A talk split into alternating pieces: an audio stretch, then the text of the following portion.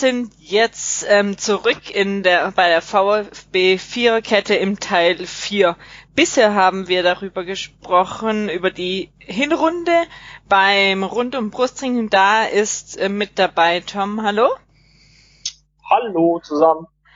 Dann über Vereinspolitik bei der Nachspielzeit. Dann sind mit dabei Ron und Daniel von. Hallo zusammen. Hallo. Und zur Jugendarbeit beim VfB mit Ricky von Esther. Guten Tag, hallo. Genau, und von Brustring Talk bin ich Jasmin dabei. Und nun zum Abschluss blicken wir auf ähm, die Rückrunde.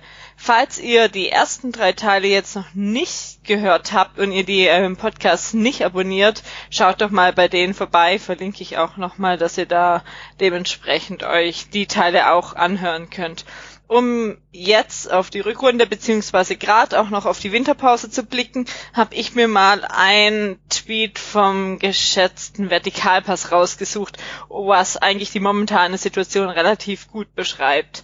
Äh, und zwar subjektives Empfinden, extrem ruhige VfB Winterpause, objektive Betrachtung, neuer Trainer, Abschied äh, zwei der dienstältesten Feldspieler, Kapitäns- und Torwartfrage ungeklärt, wichtigster Innenverteidiger verletzt, einziger Linksverteidiger wird von Rom umworben, U21-Trainer wechselt nach China. Also es ist doch einiges los. Der VfB hat inzwischen das Trainingslager in Marbella abgeschlossen. Wenn ihr das hört, sind es auch, es ist aber trotzdem noch eine Woche bis zum Start in die Rückrunde beziehungsweise ein Spiel wurde ja schon gespielt. Also es bleibt sicherlich spannend auch weiter. Und dann fangen wir doch gleich mal an mit dem Verantwortlichen momentan äh, zur sportlichen Situation, dem neuen Trainer Matarazzo. Ricky, du hast es dich ja schon mal etwas mit ihm auseinandergesetzt. Äh, beschreib doch mal deine ersten Eindrücke, die du von ihm hattest. Vielleicht, wenn du jetzt auch schon mal das eine oder andere Testspiel im Trainingslager gesehen hast. Tja, also mein erster Eindruck von Pellegrino Materazzo ist ein sehr positiver. Ich äh, mag diese ruhige Art, die er so an den Tag legt. Ähm, ich mag die klaren Vorstellungen, die er formulieren kann. Ich habe das Gefühl, dass ich der Idee, die er verfolgt, wieder selbst folgen kann. Das war unter Tim Walter nicht immer der Fall. Aber ja, im Großen und Ganzen würde ich sagen, das, was der Trainer aktuell so von sich gibt, was man sieht, was man hört, das äh, vielversprechend und macht Lust auf mehr. Interessant wird es natürlich dann sein, ob die Mannschaft da auch längerfristig Bock drauf hat, um jetzt hier schon mal so ein bisschen Öl ins Feuer zu gießen. Und sonst äh, von den anderen, sag ich mal, Ron, wie war dein Eindruck oder was erhoffst du ähm, dir, dich, dir auch von der Rückrunde? Also tatsächlich muss man ja sagen, ähm, dass äh, er in, in vielem, zumindestens äh, in dem, wie er nach außen hin wirkt, ja die, die, der absolute Gegenentwurf zu Tim Walter ist. Ja, also es ist eher eher ruhiger, ähm, sehr überlegt, nicht besonders ähm, extrovertiert. Ähm, von ihm wirst du, glaube ich, auch keinen der Sprüche hören, die man äh, so von Tim Walter vielleicht äh, gehört hat. Ähm, also von daher ist es schon relativ offensichtlich, was man da gesucht hat. Ähm, es äh, wurde ja jetzt auch schon deutlich, dass er ähm, Korrekturen am System vornehmen äh, wird, ähm, was er spielen lässt. Ähm, da bin ich mal sehr gespannt, wie sich das dann äußern wird. Ähm, ein bisschen was hat man in den Testspielen gesehen. Ähm, augenfälligste äh, Veränderung ist natürlich, dass die Torhüter wieder deutlich weniger zu tun haben im Spielaufbau. Ähm, aber ich war auch beim ersten öffentlichen Training, was er in Stuttgart gemacht hat, und da ging es also äh, von Anfang an tatsächlich schon sehr stark ähm, darum, in die Tiefe zu spielen ähm, und weniger äh, Ball hin und her zu schieben. Also ich bin mal gespannt, wie lange er braucht, ähm, das zu implementieren, ob es auch äh, ankommt bei den Spielern, ob die mitziehen. Ähm, aber so als Persönlichkeit, ähm, der, der erste Eindruck kann eigentlich nur sehr positiv sein. Also die ersten Eindrücke, was man von den Spielern ja gehört hat, haben sie ihn ja ähm, gelobt. Aber das ist jetzt ja auch nicht der erste Trainer, der neue Trainer, der gelobt wird von den Spielern, was jetzt alles Richtig. besser und toller und angenehmer, was auch sonst ist. Ähm, glaubst du, ähm, Daniel, dass es jetzt dauerhaft eine Lösung ist oder schauen wir jetzt uns erstmal die Rückrunde an? Ich glaube, dass es primär erstmal um die Rückrunde geht, wenn auch immer der Wunsch da ist, dass man jetzt endlich eine dauerhafte Lösung findet, mit der alle zufrieden sind und mit der man dann ähm, auch in die Zukunft blicken kann. Aber klar ist, dass jetzt die äh, 16 Spiele plus gut Pokal jetzt von, von geringerer Relevanz ähm, enorm entscheidend werden sein, äh, enorm ja ent, äh, entscheidend sein werden. Ich glaube, das wurde auch von Seiten von Hitzelsberger so klar kommuniziert, sowohl in der Pressemitteilung als auch von äh, als äh, STR beziehungsweise du Ricky oder oder ähm, Sebastian das Gespräch mit ihm hatte, dass es jetzt klar darum geht, erstmal aufzusteigen. Und äh, ja. ich glaube, das wird jetzt erstmal Top-Priorität haben. Und ähm, dann wird man weitersehen, je nachdem, wie, wie die Spiele verlaufen.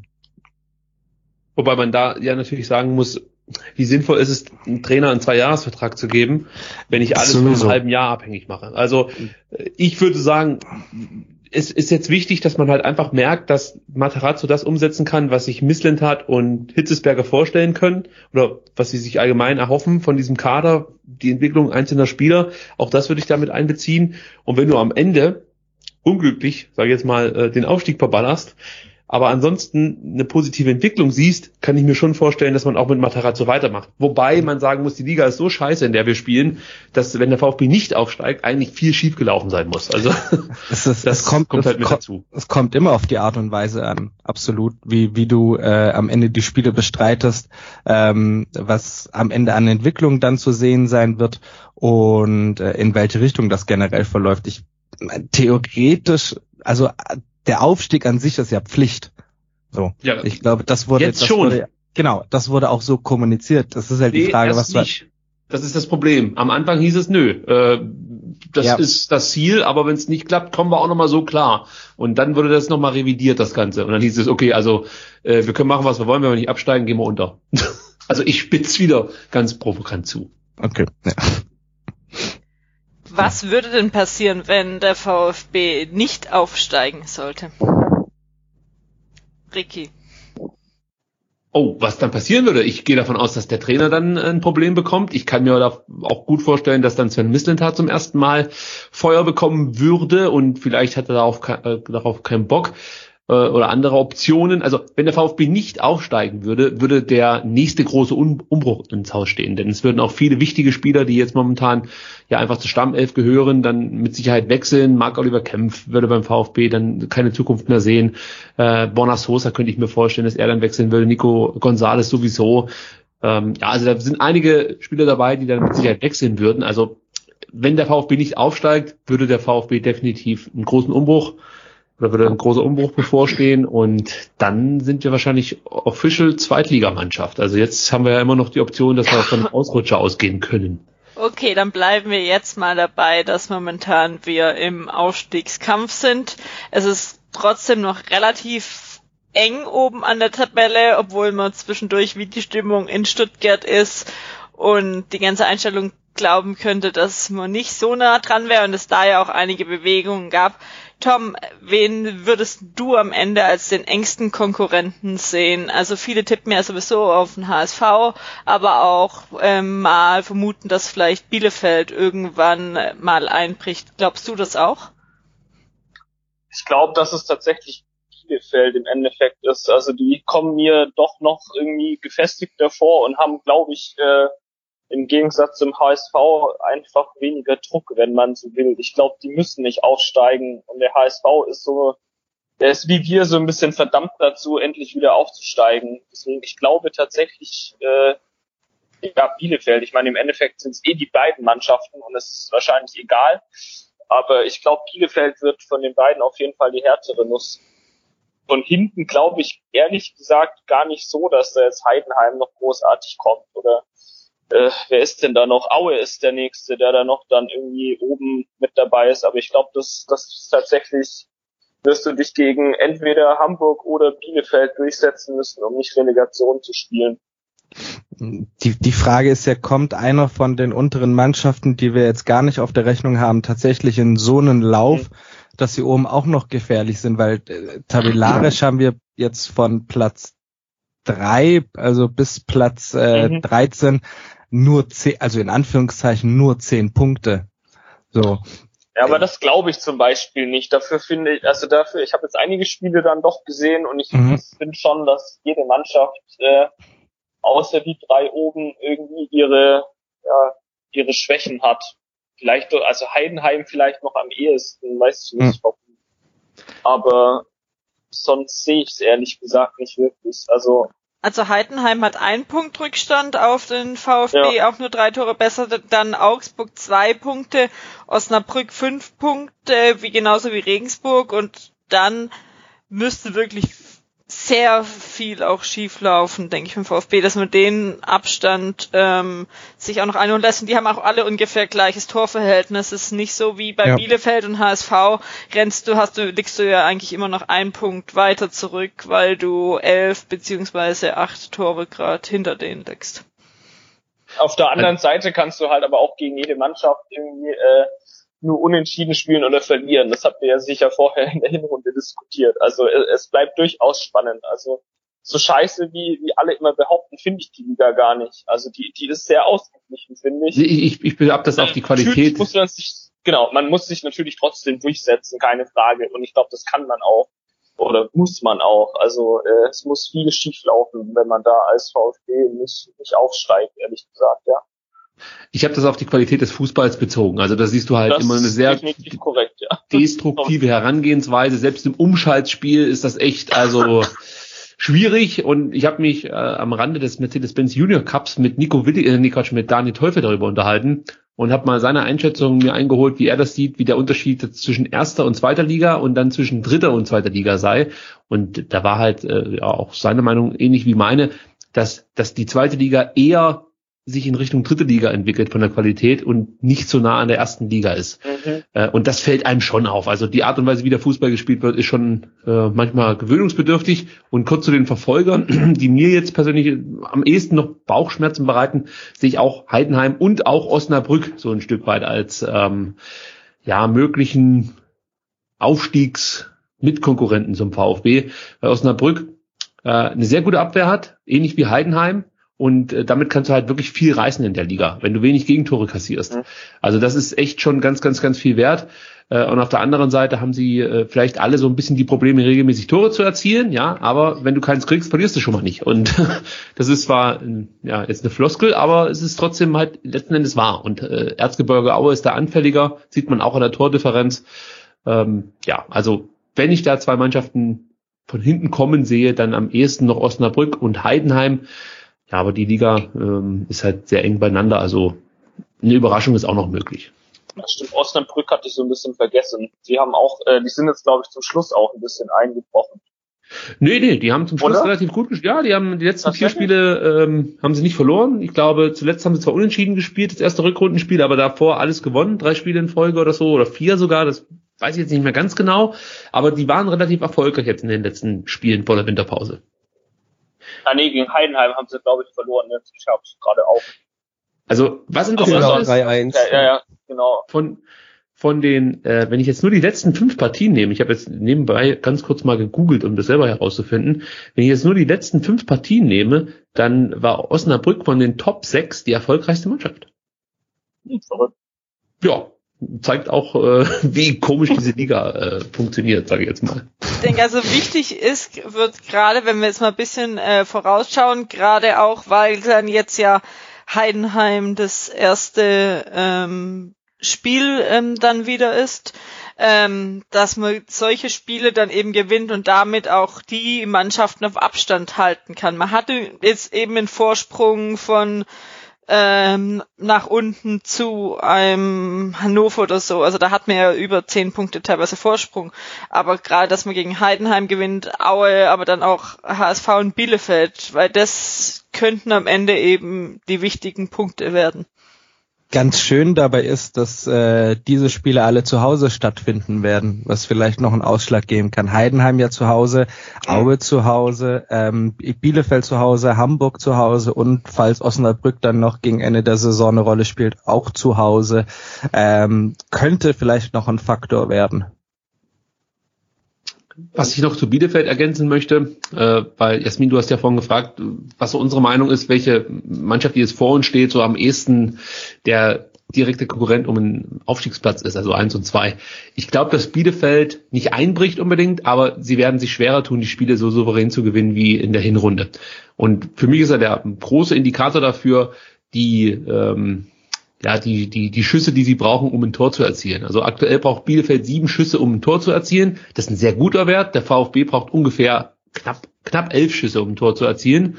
Und da sieht man halt schon, dass der VfB eigentlich ja zu viel liegen lässt und Bielefeld, ich, ich glaube sogar von allen Mannschaften in der zweiten Liga, ähm, am, meisten aus, ihre, aus ihren Schüssen ja, macht und am häufigsten dann auch Tore erzielt. Und da könnte ich mir vorstellen, dass das vielleicht nicht immer so läuft, weil äh, ich, behaupte jetzt einfach mal, dass du dich als Abwehr eher auf äh, diese, diese Bälle, die dann eben Bielefeld spielt, einstellen kannst und dann jetzt lehne ich mich weit aus dem Fenster, dann vielleicht auch dann die Qualitätsspieler Klos und ähm, ja auch andere Spieler, die dann halt eben die Tore erzielen, äh, besser verteidigen kannst. Vogelsammer, der Name ist mir nämlich gerade entfallen. Das war es noch als ja dann ein facettenreiches Spiel, ja Kurzpassspiel, dass das auch in die Tiefe geht, mutige Pässe und dann vielleicht auch mehr Qualität, äh, ja was die Stürmer angeht. Da würde ich jetzt schon den VfB vorne sehen und natürlich auch Hamburg. Also von daher gehe ich davon aus, dass der VfB und der HSV äh, Platz eins und zwei unter sich ausmachen werden und ähm, Bielefeld hat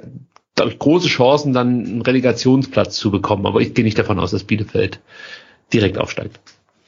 Ein Punkt für mich ist auch ähm, noch die, die Frage des Kaders. Ähm, also wie, äh, wie breit und tief ist ein Kader, wie gut kann man auch mal Ausfälle verkraften und auch da äh, werden halt Mannschaften wie der VfB oder HSV vor anderen stehen. Ja. Und auch du von den Namen, also nur von den Namen her auch den stärksten Kader hast und auch gerade wenn man jetzt so äh, Werte wie Marktwert äh, anschaut, ist, sind die ja auch vorne, aber das hat beim HSV zum Beispiel letztes Jahr ja auch nichts gebracht. Also von dem her braucht man trotzdem einen funktionierenden Kader. Aber wir können ja auch jetzt mal beim VfB draufschauen. Also es gab Abgänge von den zwei Argentiniern, Insua, Akasiba, Neuzugänge Julinov und Halb Phillips, obwohl er jetzt ja in einem Spiel an sich nicht gefehlt hat, sondern nur für ein Spiel zwischendurch ähm, in England war und jetzt ähm, ja auch wieder schon wieder zurück ist. Ähm, es gibt auch noch Verletzte, die jetzt vielleicht nach und nach zurückkommen könnten. Ähm, Kaminski, wo relativ gut aussah. Mark ist ja sowieso schon wieder jetzt dabei. Die Davi war jetzt schon wieder angeschlagen, oder? Habe ich das verpasst? Nee. Nee, die Davi geht soweit gut. Angeschlagen waren jetzt zuletzt Marc Oliver Kempf, der ein bisschen geschont wurde. Ja, und ansonsten. Bartstube. Ähm, Castro hat ein paar Probleme gehabt, aber auch das ist äh, überstanden. Genau. Genau, ähm, Bartstube ist verletzt und Kalajdzic ist auch noch weiter ähm, verletzt und in der Reha. Also ich sag mal, generell hat es sich, es sind ein paar Ausfälle, aber jetzt auch länger, Langausfälle.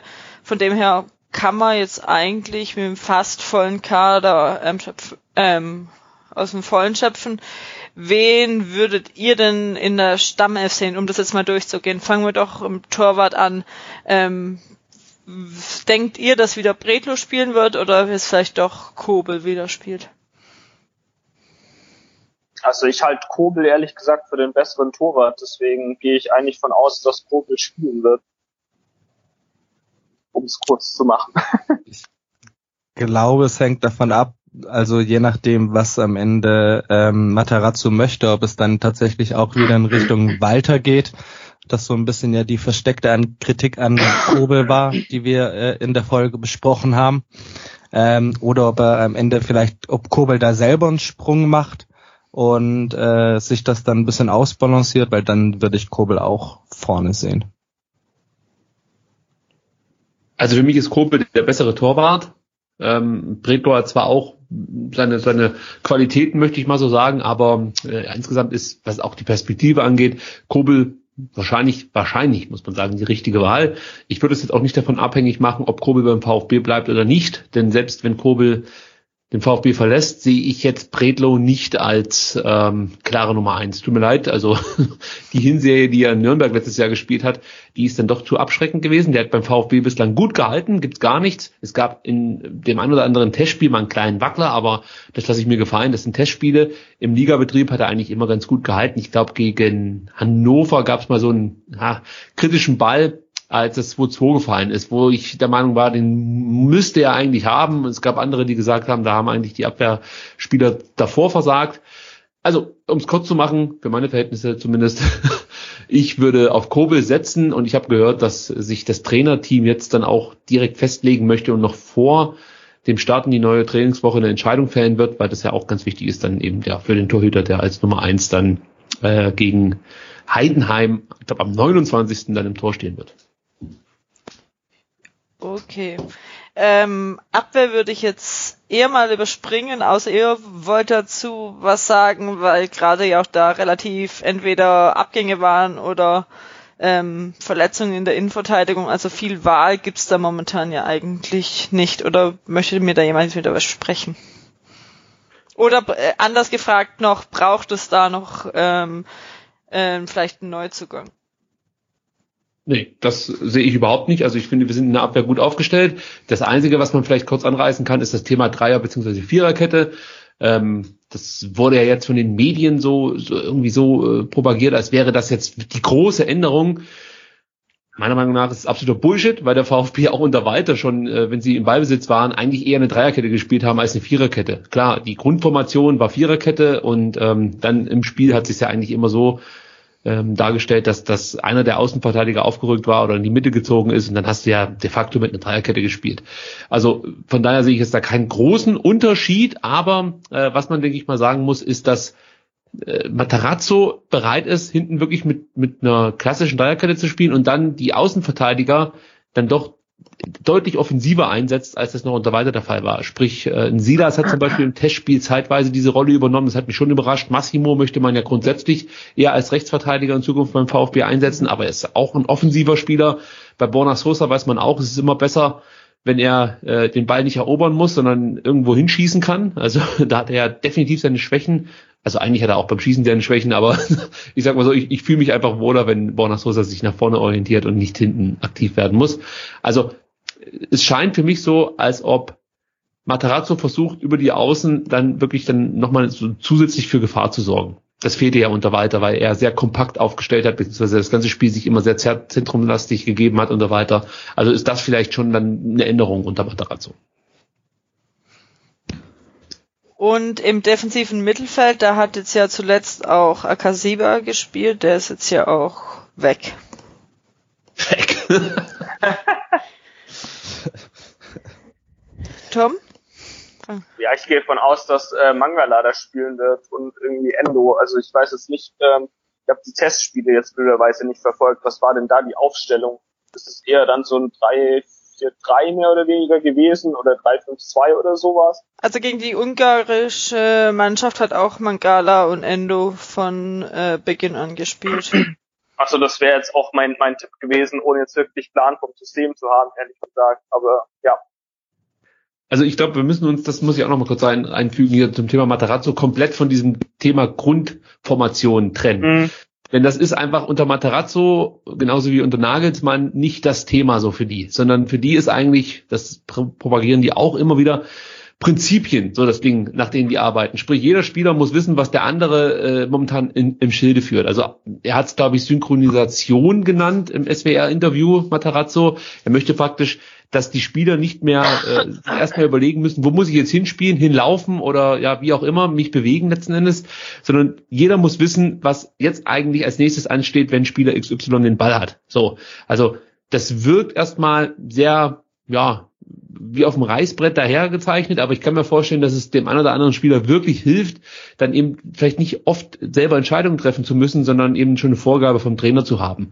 Und auch das, um das nochmal kurz aufzugreifen, war immer und wird es wahrscheinlich auch immer bleiben, Nagelsmann, ähm, das, das Motto von Nagelsmann hat immer gesagt, wenn die Spieler das machen, was ich sage, dann ist es eher richtig, als wenn sie selber entscheiden. Und wenn es nicht richtig ist, dann können sie wenigstens sagen, ja, es ist der, der Trainer schuld. Er hat gesagt, wir sollen das so machen. Und eigentlich ist das eine coole Vorgabe von dem Trainer. Ich bin jetzt nicht der, also persönlich nicht der größte Fan von Nagelsmann, aber äh, sein Fußball-Sachverstand ist schon sehr groß. Und ich habe, glaube ich, in unserer Ausgabe gesagt, wenn sich Matarazzo davon ein paar Prozent abgeguckt hat und seine Art aber dann doch eine andere ist, dann kann das schon ja ziemlich cool werden hier beim VfB.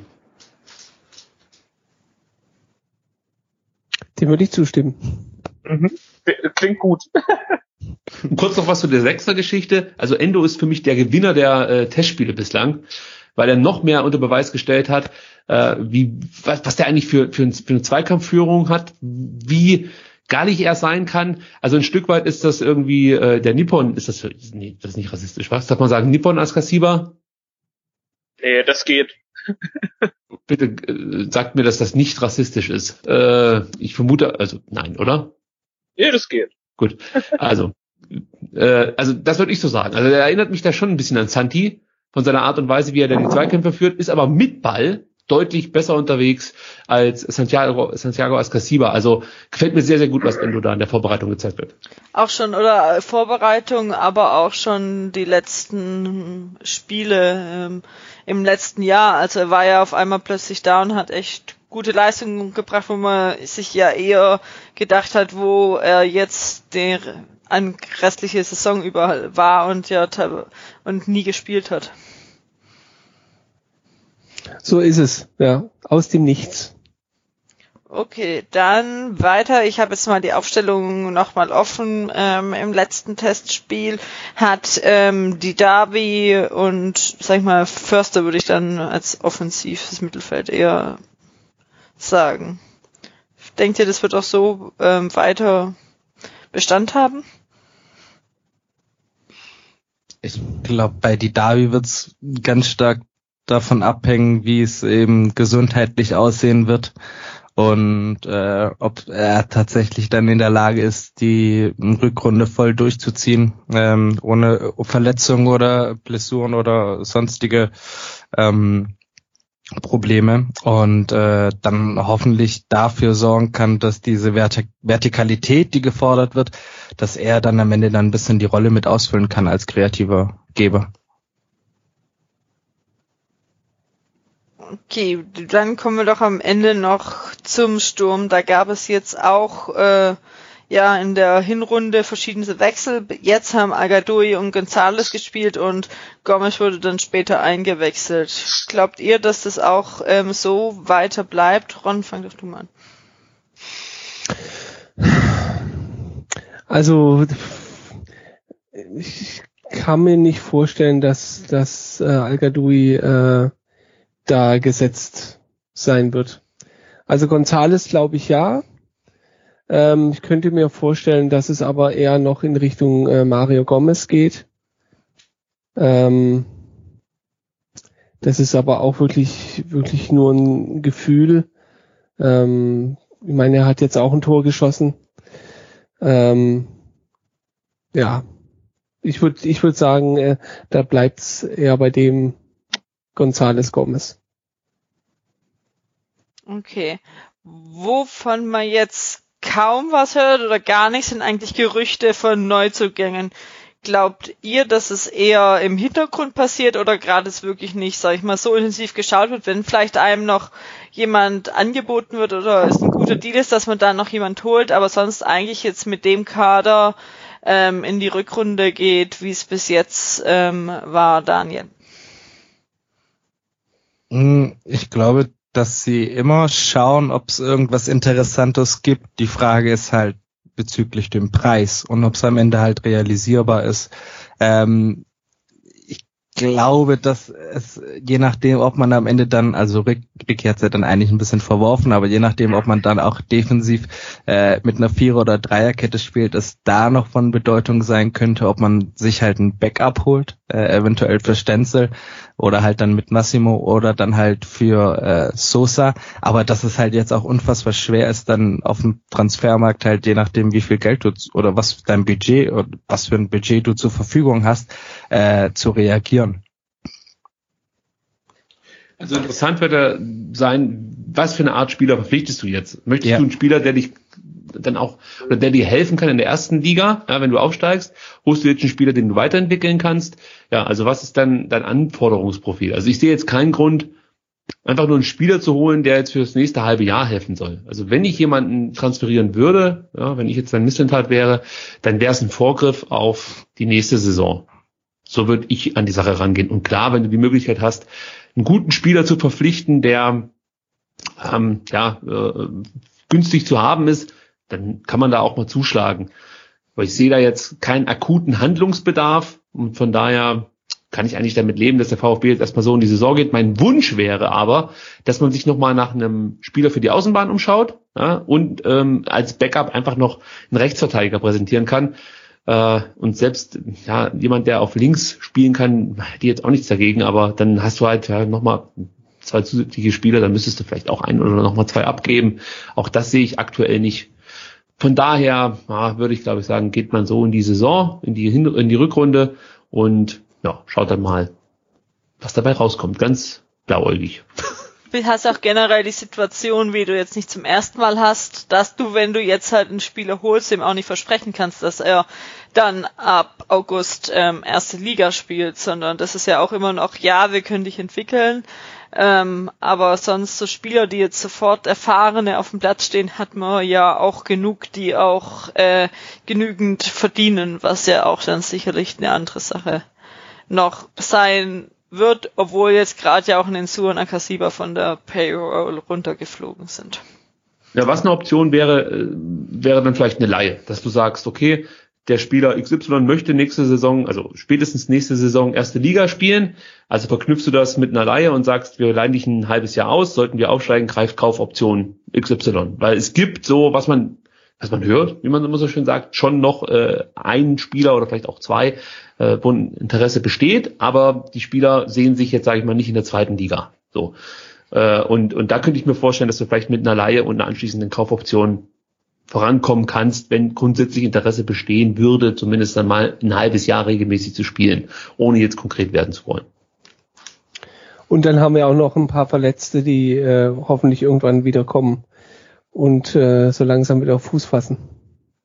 Also Kalajdzic. Genau, Kaminski.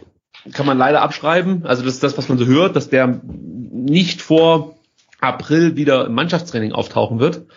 Und äh, ja, selbst wenn es im März wäre, glaube ich, kannst du vergessen. Also das ist eher ein Neuzugang für 2021. Ja. Wer, wer jetzt Kaminski? Nee, nee ähm, Kalajdzic. Ach, Kalajdzic, okay, ja. Hm? Ja, Kaminski, Kaminski sah ganz gut aus, also was man bis jetzt ja. hat. Könnte irgendwann im Februar, März oder so dann wieder dazu stoßen. Ja.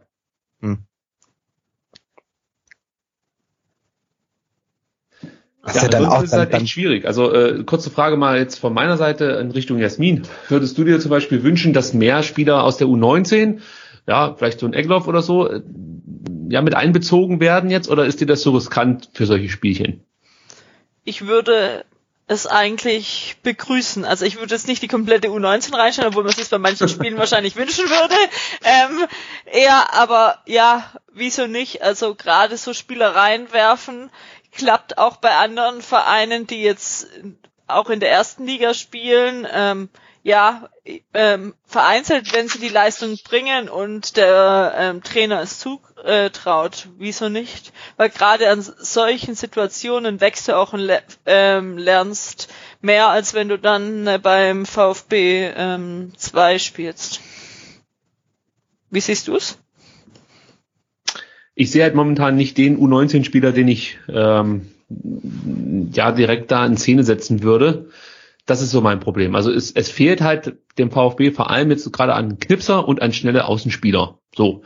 Äh, Egloff ist jetzt eher so der Zehner, der kann natürlich auch über Außen mal spielen und der kann von mir aus auch als Stürmer eingesetzt werden, äh, wenn alle Stricke reißen, aber weiß ich nicht, ob du jetzt unbedingt dann den Spieler positionsfremd einsetzen solltest und ähm, dann hoffen, dass es irgendwie klappt sehe ich nicht so richtig. Also mir fehlen da die Alternativen, muss ich ganz ehrlich sagen, aktuell im äh, U19-Kader, die sich aufdrängen, aber das heißt ja nicht, dass das noch irgendwie dazu kommen könnte. Also ja, aber aktuell schwer. Ich würde es mir halt einfach wünschen als Fan, dass wir irgendwann mal wieder so ein ganz, ganz großes, hoffnungsvolles Talent haben, ähm, wo sich alle Clubs mehr oder weniger schon ähm, fragen, wie können wir den nur irgendwie loseisen vom VfB und wir können jedes Mal sagen, äh, wir haben hier einen äh, eine Kauf, äh, nee, wie nennt sich das, eine Ausstiegsklausel für 110 Millionen, die könnt ihr ja gerne ziehen, ansonsten bleibt der Junge hier. Also gerade so ein Kaliber, das würde mir jetzt, glaube ich, richtig gut tun nach all den Jahren, ich würde mal sagen, der Schande. Also das wäre einfach mal so, dass ich mal wieder mit stolz geschwellter Brust durch die Stadien diverser Bundesligisten laufen kann und einfach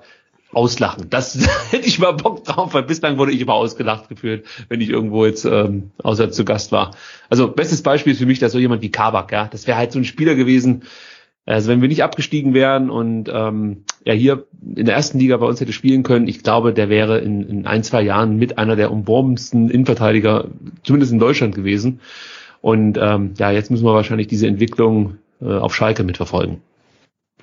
Ist jetzt kein Jugendspieler vom VfB, aber es war ein junger Spieler. Ja, das hofft ja, es hatten wir ja vorhin schon ähm, jeder. Ähm, jetzt sind wir die Mannschaft schon mal durchgegangen. Wer sind denn für euch die Schlüsselspieler? Ich will es jetzt offen lassen, nach was ihr das ähm, kategorisiert, nach Anzahl Tore, Wichtigkeit auf dem Platz äh, nach vorne gehen, aber wen seht ihr es auch in der Pflicht, ähm, dass er vorangeht oder die Leistung bringt, um dann hoffentlich auch aufzusteigen? Fangen wir mal mit dir, Tom, an. Boah, soll ich ganz gemein antworten? Ich glaube, Spiele sind mir völlig egal. Ich glaube, wo wir tatsächlich hin müssen, ist, ähm, oder beziehungsweise was mir bei Walter gefehlt hat, äh, vielleicht habt ihr das auch in der Hinrunde schon ähm, äh, besprochen, aber ich glaube, es geht darum, dass wir irgendwie gucken müssen, schnell nach vorne reinzukommen und um eben so Mannschaften, die in der zweiten Liga hinten drin hocken, äh, ja, zu knacken einfach. Und da hoffe ich eigentlich schon, weiß ich gar nicht. Also mir fehlt irgendwie ein schneller Außenspieler sozusagen. Ich sehe das irgendwie nicht bei Didavi. Ich hoffe, dass Julinov äh, tatsächlich eine Verstärkung wird, aber der ist auch noch sehr jung. Ähm, ich ich würde, glaube ich, gar keinen rauspicken tatsächlich. Ron, wie sieht's bei dir aus?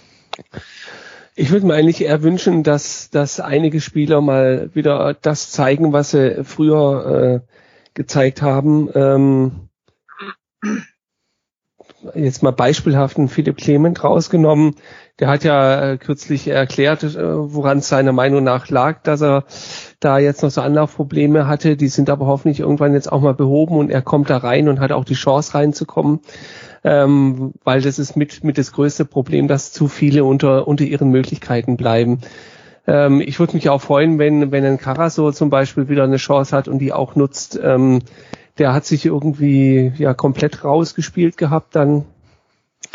Ähm, und da kannst du eigentlich fast durch alle Mannschaftsteile durchgehen. Da gibt's genug, die einfach mal den nächsten Schritt in ihrer, in ihrer Leistung nochmal machen müssen. Ja, also Schlüsselspieler tue ich mir auch ein bisschen schwer, muss ich sagen. Also ein Schlüsselspieler ist mit Sicherheit Holger Bartschuber. Ziemlich blöd, dass der jetzt direkt mal ausfällt. Äh, vor allem, ja, wenn man bedenkt, dass das jetzt echt wichtige Spiele sind gegen Heidenheim, gegen Gladbach. Also äh, gegen Gladbach, gegen St. Pauli. also gefühlt bin ich immer noch in der ersten Liga unterwegs, merke ich schon. Oder schon wieder, ja. Oder schon wieder. Ja, aber das wäre für mich ein absoluter Schlüsselspieler.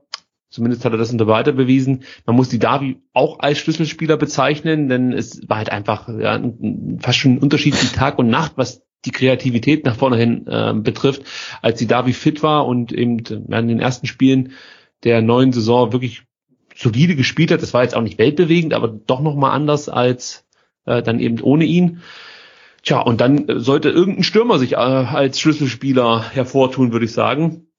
Ähm, ja, also da fällt mir jetzt keiner direkt ein, der für viele Tore steht. Silas das ist, da, da weiß ich nicht so richtig, was ich davon halten soll, muss ich ganz ehrlich sagen. Also das ist für mich kein klassischer Mittelstürmer. Auf der einen Seite, auf der anderen Seite ist es halt der, der noch am, am ehesten zuletzt getroffen hat. Also hm, vielleicht kann man da noch irgendwelche Hoffnungen beknüpfen. Vielleicht, vielleicht wird Silas dann wichtig, wenn du die Spiele hast, in denen der Gegner, weil du selber führst, äh, kommen muss und du dann den Raum zwischen Verteidigung und äh, gegnerischem Tor hast, weil er dann da ja. mit Geschwindigkeit reingehen kann. Das ist so die erste Rolle, die ich bei ihm sehe. Ähm, ganz bezeichnend dafür war damals das Pokalspiel in Hamburg, wo er dann, glaube ich, reingekommen ist und äh, dann auch mit äh, Speed sehr, sehr viel erreichen konnte, weil ansonsten ist es halt dann sehr, sehr schwer für ihn. Ja, auch das Spiel gegen Dresden, also ja. als er da eingewechselt ja. wurde, das war auch so ein, so ein Beispiel, wie du Silas Stärken für dich gewinnbringend einsetzen kannst. Also ich kann mir auch vorstellen, sollten wir aufsteigen, ähm, dass Silas genau in der Bundesliga dann das ein oder andere Tor auf diese Weise erzielen kann. Aber jetzt aktuell ist es halt ja zu wenig, sich vor seinen Gegner zu stellen und ähm, versuchen da jetzt irgendwelche Playstation-Tricks auszuprobieren. Das klappt hier und da mal, keine Frage. Aber ja, auch da muss er sich, glaube ich, einfach noch weiterentwickeln. Ähm, und noch abschließend ein Schlüsselspieler wäre für mich dann auch noch Endo. Ja, also da lehne ich mich jetzt weit aus dem Fenster, aber wenn er diese Leistung, die er bislang gezeigt hat, konservieren kann, kann das wirklich der entscheidende Faktor im Mittelfeld sein, weil er halt eben das schafft, was uns in der Rückrunde, in der also diese Runden, die machen mich ganz kirre, in der Hinrunde ähm, immer wieder abgegangen ist, nämlich zum einen den Zwischenraum zwischen Innenverteidigung und eben Mittelfeld zu schließen und zum anderen aber auch ja einfach nach vorne hin der Denker und ja, ich will jetzt nicht so weit mich aus dem Fenster lehnen, aber er hat einfach diese klugen Pässe zu spielen und das Spiel sinnvoll zu eröffnen. Da fehlte es ja dann, egal welche Option du jetzt äh, getestet hast mit Tim Walter, fehlt es da ja irgendwie so ein Stück weit. Ja, Karasor konnte unter Druck nicht richtig arbeiten, war zu langsam hat dann Fehlpässe gespielt, wurde verunsichert, ähm, seien es jetzt durch die Pfiffe gewesen der Fans oder durch seine eigenen Fehler, ist jetzt erstmal egal. Und dann hast du mit Mangala jemanden gehabt, der auch nicht so richtig in Tritt äh, gekommen ist beim VfB. Und jetzt hast du das Gefühl, dass Endo diese Sch Schwäche dieser beiden Spieler für sich jetzt nur genutzt hat, sich in die Mannschaft gespielt hat und bislang da echt gut aussieht. Nehmen wir jetzt mal die erste Halbzeit gegen Hannover raus. Die war nicht besonders gut, aber ja, da hat er sich eigentlich nur da eingereiht, äh, ja, was seine Mannschaftskollegen ihm vorgemacht haben.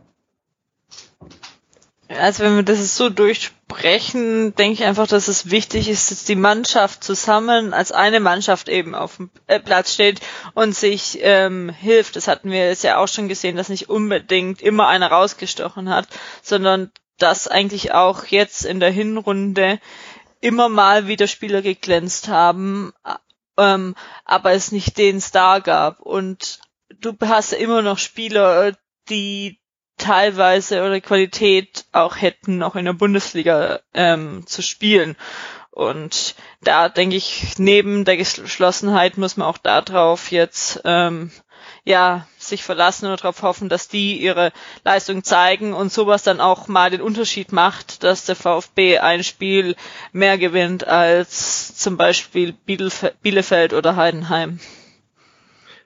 Ja, ich habe mir äh, nach der Hinrunde mal die Frage gestellt, welcher Spieler bislang also so wirklich überzeugt hat. Also so, wo du sagst, das war echt, äh, weiß nicht, ein hervorragender Neuzugang oder der hat mich jetzt überrascht, weil äh, von denen, die ja bislang da waren, äh, konnten die ja eigentlich nur überraschen, nach dem, was sie da in der Bundesliga gezeigt haben.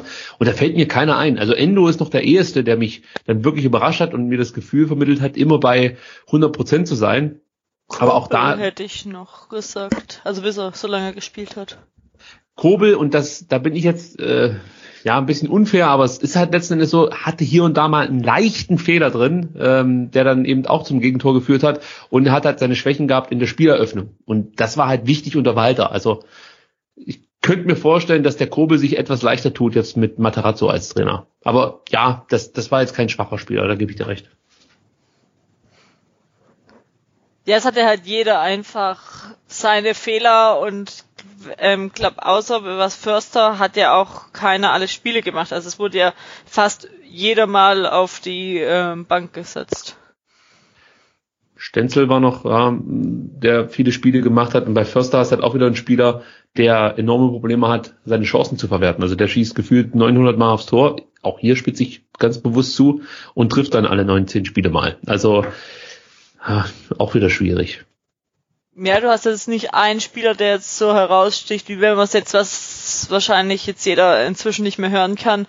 Aber damals in der ähm, zweiten Liga hattest du halt einen Terodde, wo dir schon x Tore gemacht hat und du da dann einfach auch die Spieler darauf vertrauen konnte, weil was jetzt eben in der Hinrunde oft äh, blöd lief, war, dass man halt sobald es zurück mal zurücklag, ähm, sich man eigentlich schon wusste, dass das Spiel nichts mehr wird. Also darauf hoffe ich es einfach in der Rückrunde, dass man solche Rückschläge wegsteckt und einfach ja eigentlich weiß, dass man es kann und das dann auch auf dem Platz ähm, zeigt. Ja, du musst variantenreicher werden aus meiner Sicht, äh, in der Art und Weise, wie du zu Chancen kommen möchtest. Also Chancen haben wir ja genügend gehabt, die haben wir aber nicht verwandelt. Also musst du da vielleicht noch ein bisschen ähm, dein Spielsystem anpassen, dass du dann häufiger mal eine Flanke versuchst, wenn es halt dann eben nicht durch die Mitte geht mit irgendwelchen Kurzpässen oder so. Und ich glaube, dass da unter Materazzo die Bereitschaft deutlich größer ist, dann auch mal ganz klassischen Fußball zu spielen und nicht immer ja irgendwie eine Revolution zu starten auf dem Platz. Ich habe ja schon mehrfach gesagt, ich mochte Tim Walter als Trainer, muss ich ganz ehrlich sagen. Ich fand auch die Idee, die er hatte, fand ich auch cool, aber ja, äh, am Ende ja, entscheiden halt die Ergebnisse und da lief's zu lang äh, oder zuletzt nicht allzu gut. Und dann kommt natürlich noch dazu, dass sich die sportliche Führung und der Trainer offensichtlich nicht ganz so einig waren. Und das macht natürlich keinen Sinn, dann irgendwas durchzuziehen, nur damit man sagen kann, wir haben den Trainer nicht entlassen. Also ja, äh, ich erhoffe mir jetzt mehr Varianten, mehr Ideen nach vorne hin. Ähm, ja, und dann erwarte ich halt einfach auch, dass die Spieler endlich mal die Pässe ja einfach einfach sauber spielen und dann auch die Bälle vernünftig annehmen und dann einfach ähm, ja diese Überheblichkeit ein Stück weit abstellen. Absolut. Also ich glaube, es bleibt trotzdem spannend. Jetzt bevor wir das Thema noch abschließen. Der VfB steht jetzt ja seit Ewigkeiten auch in der Rückrunde nochmal, spielt im Pokal. Wie wichtig ist denn äh, dir, Ron, ähm, ein Weiterkommen im Pokal? Also ich glaube, es, es wäre so fürs, fürs, für die geschundene Seele des VfB-Fans schon schön, im Pokal weiterzukommen und äh, jede Runde äh, bringt dann nochmal ein bisschen äh, ja, das Schnuppern an, äh, an, an oberen Gefilden mit sich. Ähm, ich bin aber tatsächlich eher skeptisch, wenn ich mir angucke, was Leverkusen jetzt so veranstaltet in dieser Spielzeit. Ähm, haben jetzt auch wieder, ich glaube, drei oder vier eins gegen Paderborn gewonnen heute. Ähm, also zumindest mit dem VfB der Hinrunde wäre ich da sehr pessimistisch gewesen. So lasse ich mich mal überraschen, aber ähm, das wird sehr schwer. Zumal es jetzt ja auch noch ähm, gleich mit zwei englischen Wochen ähm, zur Saison, äh, ähm, zum Rückrundenstart dann ja. Startet. Also da ist jetzt ja zwischendurch jetzt auch keine Zeit mehr groß, dann Sachen zu justieren, sondern es geht von Spiel zu Spiel. Die Zeit haben sie ja jetzt, Gott sei Dank. Durch die lange Winterpause äh, hoffe ich, dass da jetzt die Zeit genutzt wird. Ja, das und, kann eigentlich ein Vorteil nur von VfB sein. Also ich bin jetzt schon mal froh, dass der Trainer jetzt auch die ganze Vorbereitung machen konnte. Kam ja auch schon anders. Da wurde dann Wolf äh, sofort entlassen. Ähm, ja, von dem her hatte man jetzt wirklich ähm, lange Zeit, ähm, da alles vorzubereiten. Ähm, und dann startet ja die Rückrunde auch bald. Jetzt noch zum Abschluss von diesem Segment würde ich gern von jedem von euch hören, wie ob ähm, die Endplatzierung, die ihr tippt, beziehungsweise dann auch, ob der VfB aufsteigt, falls es Platz 3 sein sollte. Fangen wir mal mit Daniel an. Ich glaube, dass wir aufsteigen werden. Ähm, tippe mal, dass wir als Zweiter hochgehen werden und äh, der HSV vor uns und äh, Bielefeld am Ende in der Relegation. Ricky. Also ich bleibe optimistisch und äh, hoffe, dass wir als Erster aufsteigen. Aber ja, also mir ist es ehrlich gesagt egal, ob ich als Dritter in der Relegation aufsteige, das wäre die unattraktivste Option, oder als Zweiter oder eben als Erster. Aber ich gehe davon aus, der VfB steigt auf. Tom? Ich gehe auch davon aus, dass wir hochgehen. Ich glaube, dass also, was ich jetzt so von Materazzo gehört habe, geht er, glaube ich, an den richtigen Stellschrauben, so Richtung äh, besseres Pressing und so weiter. Und ich glaube, dass wir uns stabilisieren und als erster hochgehen. Oh. Da ist auch Hoffnung dabei. Sehr schön. Und Ron noch? Ich denke, äh, dass wir als Zweiter aufsteigen, glaube nämlich aber auch, wenn es auf eine Relegation rausgeht, dass wir es nicht packen dazu äh, ist die Mannschaft nicht dreckig genug. Und du, einfach die zweite Mannschaft spielen, Ron. Ja. Hat jetzt durch die Oberliga genug Dreck gefressen sozusagen ja. und ist jetzt abgehärtet. Ich ja, also immer, immer ganz ehrlich, ganz, äh, ganz kurz, äh, könnt ihr euch vorstellen, dass der VfB zwei solche Spiele bietet wie Union jetzt in der letzten Relegation? Kann ich mir nicht vorstellen. Also man sind dann so schlecht Fußball spielt wie Union, äh, sich hinten einfach reinstellt und den Ball nach vorne drischt. Ja, erfolgreich, erfolgreich Fußball spielt. Das nicht. Ja, das, das, das sind wieder genau diese Entscheidungsspiele. Diese Spiele, wo es halt um alles geht, wo ich kein Vertrauen habe, dass wir das hinbekommen würden. Aber ich möchte noch mal kurz sagen, wenn es in die Relegation geht, dann ist es natürlich enorm wichtig, gegen welchen Gegner wir spielen. Denn ah unserer Mannschaft traue ich durchaus zu, dass man sich so denkt, Paderborn, die bombt mal hier mal aus dem Stadion. Also, das ist das Problem, was ich bei unserer Mannschaft sehe. Äh, da wäre es fast besser, selbst Düsseldorf kann ich mir noch vorstellen, dass man da so denkt, ach, die hau mal weg, der Funkel, der kann doch nichts. Ähm, also da würde ich mir fast schon wünschen, sollte es in die Relegation gehen, dass es gegen irgendwie so ein Überraschungsteam ist, das äh, jetzt sich dann plötzlich auf einem Relegationsplatz wiederfindet. Bremen. Also, Bremen, Hoffenheim, mein Frankfurt hat ja eigentlich jetzt da nicht zu befürchten, würde ich jetzt mal sagen, aber irgendwie sowas, ähm, da könnte ich mir noch vorstellen, es wird besser aussehen. Aber gegen alle gefühlt kleineren Mannschaften als der VfB äh, würde ich vermuten, dass man wieder sehr überheblich an die Sache rangeht. Ja, ist ja der VfB. Ja. Was denkst du, Jasmin? Ich tippe, also Aufstieg, ja, ich bin jetzt unentschlossen, ob Platz 1 und Platz 2. Platz 1 hätte ich Bock drauf.